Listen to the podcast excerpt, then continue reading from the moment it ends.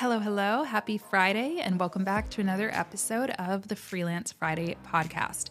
We've got another audio exclusive this week. I am still having issues with my eyes. I thought it was just a sty, but it's actually quite a bit more involved. I'm going to spare you all the gory details, but I do have an appointment, an emergency appointment on Monday. So please keep your fingers crossed for me that I don't need eyelid surgery because that just sounds completely terrifying and very inconvenient, let's just say. I actually have a lot of really interesting questions to answer for you. So hopefully, this is helpful for you. We're just going to hop into it. The first one asks, Tell us about what these pictures are from. So on Instagram, I posted some photos and behind the scenes photos of a video shoot that I did this Monday. And I had so much fun. I woke up on Tuesday on such a high. I have not felt that excited about a project in a really long time. And I loved it. So I shot a course for a friend, a fellow creator. Her name's Shelby Lee. She's a poet, and she also kind of runs a community for other uh, authors and creators. And this was really a pilot project. So, big shout out to Shelby for participating and believing in me. But I wanted to just see if this was something that I really wanted to do through the agency again and offer widely, you know, next year. So Shelby came up to Detroit. We rented out a space and I met her with a small crew to film a new course that she's going to be offering later this year. I also helped her before we got on set with the script writing and editing, loaded that up into a teleprompter for her, got her professionally lit and filmed and professional audio. And now I'm in post production and I'm going to be editing the course for her. So this was an idea I had because honestly, like like all services that I've ever offered, they've usually come from clients asking or for people asking me for them. I had many people this year saying, Hey, do you know anyone who creates courses like done for you end to end courses? Or, Hey, Latasha, I know you do video content. Do you specialize in educational content? Is that something that you've ever done? And I've done a lot of that content for myself. Obviously, you all know that I, I do it for my own brand, but I've also been hired to create courses for a bunch of different brands. I did a LinkedIn learning course, but it's always been stuff that I have been on camera for. Uh, while I love doing that, and I'm not gonna like stop doing that anytime soon, I also I love making people look cool. like that's one of my favorite things. And I want to do that. I know that a lot of people who I talk to, whether that's through coaching or the Freelance Friday Club or whatever, they have the great ideas. They know what they need to do, but the tech of everything is overwhelming and I get it. Like we're not all meant to be professional videographers. Like that is a very specific skill set and one that I've spent over half my life learning. So I'm going to leave a, a form actually in the show notes of this episode. If you want to get in touch hop on a call now to kind of start locking down dates and, and things like that for the new year. Which leads us into the next question Hey, Latasha, do you have any advice for another introvert looking to get comfortable in front of the camera to make video content? So, this was actually another reason that I wanted to offer this service because I have been in those shoes, right? Like, I have been the person creating a, a course in front of a large production team and by myself and I kind of know what it feels like to be in, in both of those scenarios. And so I really wanted to take an empathetic approach to directing somebody who's on camera, take the approach of somebody who has been in those shoes before, and really take kind of a, a, coaching type approach to this situation. So that's something where if you are really uncomfortable and you're like, I really don't know how to do this, reach out to somebody, you know, reach out and get help with it. If you're just DIYing it, one thing that really helps me is to think about one person that I'm talking to. So I have a few kind of ideal clients in my head that I can think of anytime someone says those words. I think of a couple of people's faces really easily. They're people who I'm very comfortable talking to, who I've loved working with. And so when I start recording, I just kind of think of them. I almost pretend like I'm having a conversation with them or like I'm explaining something to them. And that really helps me as opposed to staring into like a blank black camera lens not really knowing where it's going to end up. So that is a trick that I really, really like to use. But something I'll say is I think a lot of introverts are afraid to get on camera, but once they do, they really come alive. I don't know what it is, but something about the camera not talking back, not talking over us, not judging us really makes me feel like I can be myself and open up more than I can around people, to be honest. What are your thoughts on going all in on one to two marketing strategies versus having many? So, I think that on the one hand, diversification is really important. I've talked about it over the past few, you know, month or so really that YouTube is kind of being a little bit of a drama queen right now for me and not not behaving necessarily. So I'm really glad that I do have other platforms. I do have other avenues to reach my audience through when I'm you know, maybe not wanting to create as much for that platform or, or finding it harder to do so.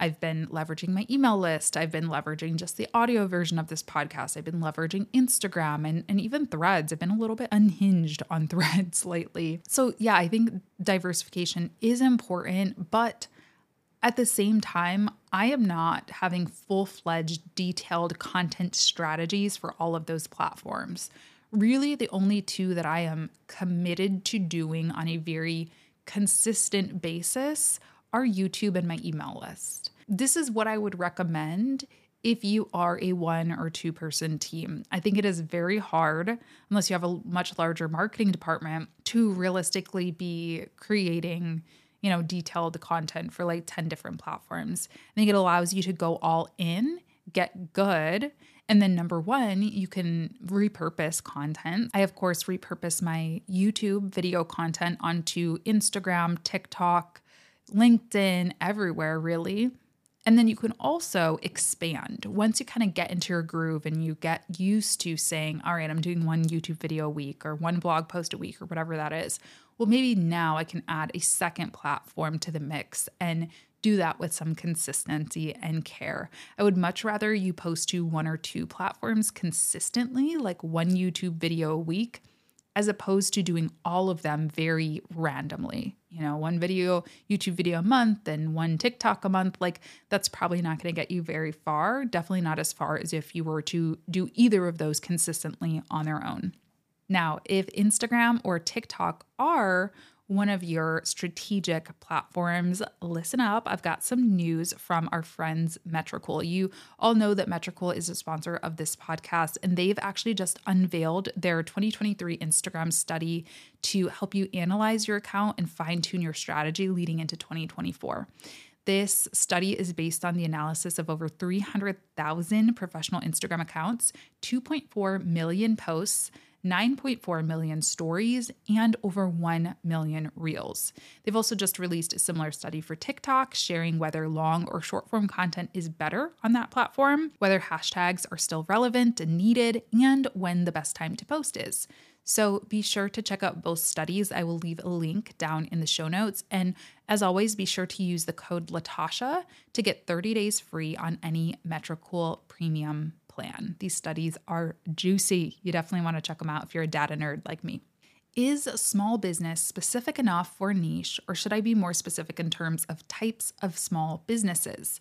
How would I niche down more? I get uh, this question a lot, and it's been coming up a lot more. And my my thoughts on niching has changed a little bit. I want to explain. So this was a YouTube comment. I think I answered them quickly and said, long story short, in most cases, I'm going to recommend you niche down a little bit further to, let's say, small retail businesses or small service based businesses or small restaurants, for example. But I also think that you do not necessarily have to box yourself in that far. I think you can also uh, niche down in terms of service. So, like I mentioned earlier, I'm offering course production services to uh, creators and, and online educators. I am not saying I'm only offering that for marketing creators or authors or you know any specific niche. I want to work with anyone. In fact that sounds really fun. If there's a gardener like somebody who teaches a gardening course you bet i would go out to their garden and film a course. The offer is not bound by industry but it is in instead uh, niche down by offer, right? And what I am actually going to provide. And you can absolutely do the same thing if you feel like niching down further is really boxing you in. Instead of offering a social media management package that ran, runs the gamut of organic, social, paid, content, you know, uh, all the things, maybe you really specialize in one particular aspect of that for businesses.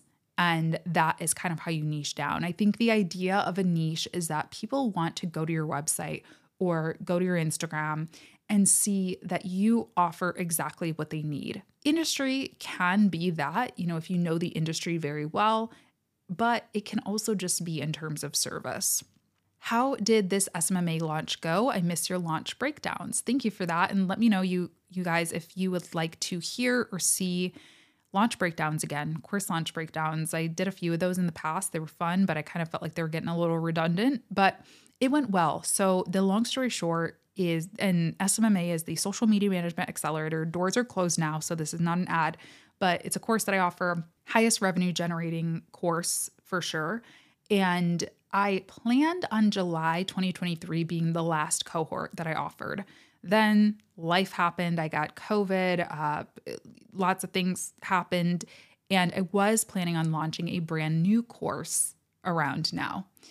I decided I should take it easy. I should not push myself to, you know, overdo it with a new course and push that launch back to January. So stay tuned, y'all. I'm super excited for it. But I said, all right, I have the time. SMMA is relatively easy for me to launch because it's literally just kind of pressing a button and turning everything on again. I know how to do it. I've done five rounds of it. So it was sort of a surprise launch for everybody. And because of that, I wasn't, I didn't have high hopes for it. I was like, let's just get in, you know, a few people who maybe missed out on the July session. And I'm thinking like maybe 20 students or something, like not a huge initiative by any means. But I, it was really surprising to me. It really mirrored the July launch. I mean, I think we had a handful less students than in July, but more or less it was another full class, which was really cool. I'm really glad to be able to serve those students. And we had our first call yesterday, and I'm I'm also on a high from that. I just met so many amazing people, and it really, uh, yeah, brought me back to why I do this. But anyway, I'll save the the sentimental stuff. But where was I at with that? Oh, one of the key learnings from this launch was really that I don't maybe have to overcomplicate it for myself. You know, I put a lot of pressure on these launches every time. And this time I had this attitude that was very like, you know, whatever happens, happens. I'm not expecting anything huge out of it. I'm not going to push or force, not that I ever would force anyone to do anything, but you know what I'm saying. And it turned out really well. And I think part of that is because I was showing up very calm and very, you know, carefree about it. And I also didn't do any of the things that I didn't like doing. I didn't post a single TikTok about it this this time. I didn't post a single Instagram reel about it. I didn't uh, overdo it with webinars or anything like that. I really let my emails do the selling and my open house calls, which are kind of they're exactly what they sound like. I, they're a webinar style format where I let people in who are interested in the program but just have some questions about it, just want to talk to me, just want to get a feel for my teaching style a little bit before they decide. And those things are really what sold the program for me. So it's not to say I'll never post a TikTok or Instagram about SMMA again, but I don't think I need to push myself to do a daily TikTok. Like I've done that before for other launches, feeling like I just had to do it because everybody else told me that that's how you sell stuff. And realistically, uh, that's not how I sell stuff, or that's not what the evidence is pointing to. So, yeah, it went well. And thank you for asking. I've got two questions that are about different things, but the my answer to them is really the same. So I'm going to read you both of them. One, how did you transition into asking for four figure retainers or contracts confidently? And the second one is what would you recommend when brands only want to work on a gifted basis instead of paid? So, like I said, I know these are about two different things kind of an influencer, content creator talk versus a service provider, but my answer really is the same. And you have to just know the value of what it is that you're providing. I have I've had two situations like this recently on both sides. I had a large sponsorship, one of the biggest sponsorship deals that I negotiated for myself Recently, I was so terrified to give them this number, but I gave it and I got it.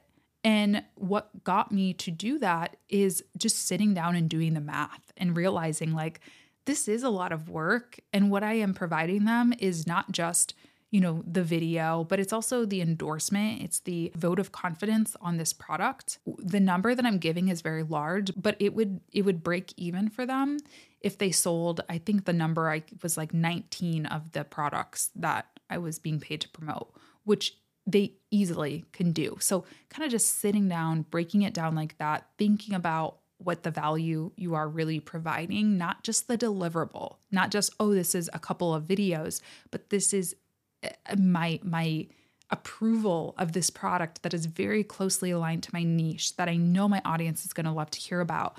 Like that is how you have to position it to yourself in your head.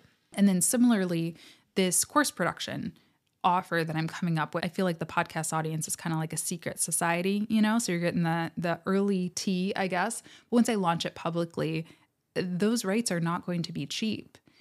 And again, you have to do the same thing. If I am creating something that people can use, you know, if you use this in a smart way and create an evergreen course with me that you can sell for years to come, there is a very high earning potential. I've made almost a million dollars from courses alone. And I don't say that as always to brag or to sound cool. I say that because I know what the potential of a high quality online course can make you. And so, yes, uh, a client might be paying, you know, a good amount of money upfront to get it developed, but that has so much earning potential for years and years to come. So, whatever it is that you sell, whatever it is that you do, think of it that way.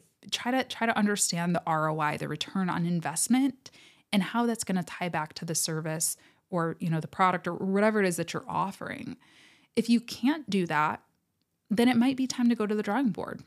Really, uh, you know, there have been offers that I've tested, I've piloted, and I realized no, I actually don't know. I'm not confident that I can get the client the ROI that they need, or that this is really that, that the ju- juice is worth worth the squeeze, if you will. And so I discontinued those those services. So yeah, that's the the long story short. Okay, um, how do you book speaking gigs? Okay, another great question. And honestly, it's going to tie back to video again. My answer is I've never really campaigned or pitched for a speaking gig. They have always come inbound and they have always said, We saw you on YouTube. We saw your YouTube videos. So, if that is something that you want to do, if you want to book more speaking gigs, I think it is, I'm not going to say necessary, but I think it is a very good idea to consider starting a YouTube channel or, sure, even short form content. But I think YouTube in particular lends itself a little bit better because you're actually doing like mini speeches. You know, if you're doing a 20 minute YouTube video, well, that's half the, the length of a keynote. So they can really understand your storytelling capabilities, your uh, you know, your speaking style, your pace, your tone, all of those things from a YouTube video. So, yeah, if that is something that you want to do, I recommend you do it. And you don't need to necessarily even build like a huge following on YouTube, but just having that basically portfolio available. And if you do do outbound, which absolutely you can do, I mean, most all conferences post a speaker submission where you can learn about the requirements, learn if you are uh, a fit, and submit even just posting a couple YouTube video links in that submission, I would imagine is going to get you further than just saying, hey, just trust me, I'm really good at speaking. Some of them even require them. What do you think about digital nomad lifestyle and how would you go about it if you ever decided to try it out? It's so funny that somebody asked this because just recently I posted an episode. Maybe you listened to it, maybe you didn't, but I really enjoyed it. I talked to Shannon Siegel, who is a digital nomad, and she shared so many good tips about it. My personal answer, I definitely, when I was first envisioning, you know, what freelance life would look like for me, I definitely thought location independence was something that was very important to me. But I've actually never really been interested in like the digital nomad life. I very much am a creature of comfort. I like home, I like having a home base. And while I do love to travel, I never saw myself like bouncing around from place to place. I've never lived in a different country though. And I actually last year kind of made plans to live in France for a little bit. I didn't tell you all about this, but I, I was like pretty close to doing it. But some things happened in my family. Everyone's okay, but just that changed that being something that we really wanted to do. So maybe in the future I will do that, but I don't think it's going to be like a bounce around. I think it will be I go rent an apartment in Paris for 6 months or as long as I possibly can on with an American, you know, passport and then come home for a couple months and maybe go back or maybe not. I don't know. So that's my answer. I'm a creature of comfort, but I love to travel. And also, I'm going to say I saw a tweet tweet or thread, I don't know, one of those things the other day that was like unrated travel opinion is that traveling around the US is amazing and not to be like America on you, but America in and of itself has so many amazing places to visit. Like you you don't have to go abroad to experience different cultures and different types of lifestyles and different types of geography. So I did a lot of that my first year of freelancing before uh, COVID happened in 2019. I did a working vacation in Denver. or I did working vacations in uh, Toronto and Montreal. I know that's not America, but North America. So there's so much diversity just in you know North America too. So anyway, just a just a reminder. What is the initial way you approached prospective clients when you were starting out? I thought of making a simple flyer with services I'd offer and passing them out to local businesses. I just had a really good conversation in the Freelance Friday Club about this because I am renting a studio. I'm uh, have a new studio home, if you will. It's just kind of part time, so it's not like a huge studio that is my own, but it's kind of a shared studio space because I'm going all in on this video production, the course production stuff. So excited for that and to show you around whenever my eyeballs are normal and I can vlog again. But I went there before I officially signed just to meet the owner and check out the space, make sure it was what I wanted. And, you know, the owner was asking me, Hey, what are you going to use the studio for?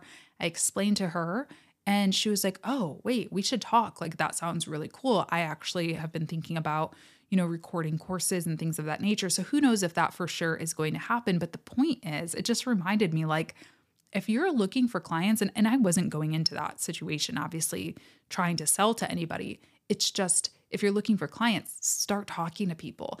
And most importantly, take take a break from being online. I know that might sound wild to say because I'm a huge advocate of having an online presence. I think it is in- extremely valuable, but there is also a lot of value in getting out into your community, getting out and just talking to people and telling people what you do. So, yeah, there was a, a conversation in the Freelance Friday Club about this also recently, and we were just kind of brainstorming ideas together of different ways to catch people's attention. I know that whenever somebody sends me something or gives me something tangible, that's definitely something that catches my attention.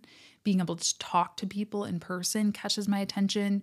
So, the idea that you mentioned in your question about flyers, I think go for it. I don't think it hurts leaving something behind. To take it up a notch, I would definitely encourage you to try to speak to somebody. You know, really get a hold of somebody and really start to build a relationship with them.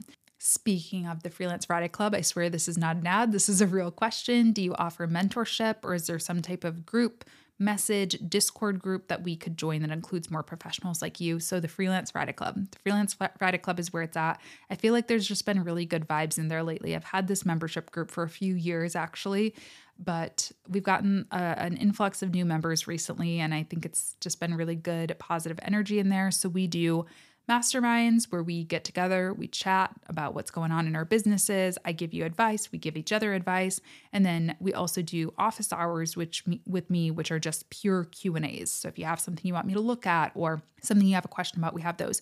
I'm also moving it very soon.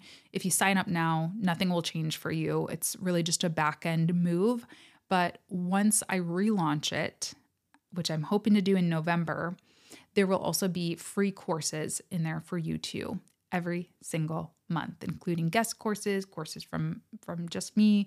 It's a it's a really good time and uh, i'll post the link in the show notes. All right just a few left here. I love this question.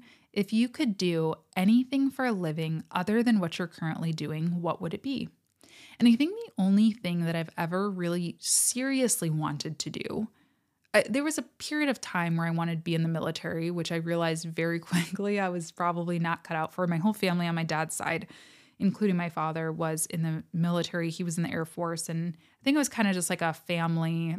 I don't know. No one ever pressured me to, but I think I more just like wanted to to keep that tradition going and i realized yeah i'm i'm, I'm not physically cut out to do that the only thing after that that i wanted to do was be a teacher i'd actually always wanted to be a teacher since i was a little little girl i would come home and talk to my beanie babies. I was obsessed with buying little whiteboards. I would go to like Family Dollar or whatever and buy like the small whiteboards and just write out my lessons from school like such a freaking nerd, right?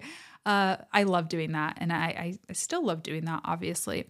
When I went to college, so I actually went to community college for the first year and a half or so and i really fell in love with community college i have so much more positive you know things to say about my community college than my university not that my university was bad but i developed really close relationships with my instructors and i just i thought it was just really powerful to see like you know, much older people in class with me and people who maybe didn't even graduate high school and just had a GED go. And just, I just thought it was, I think it's a really powerful and important type of institution. So I always have wanted to teach at community college and I still do.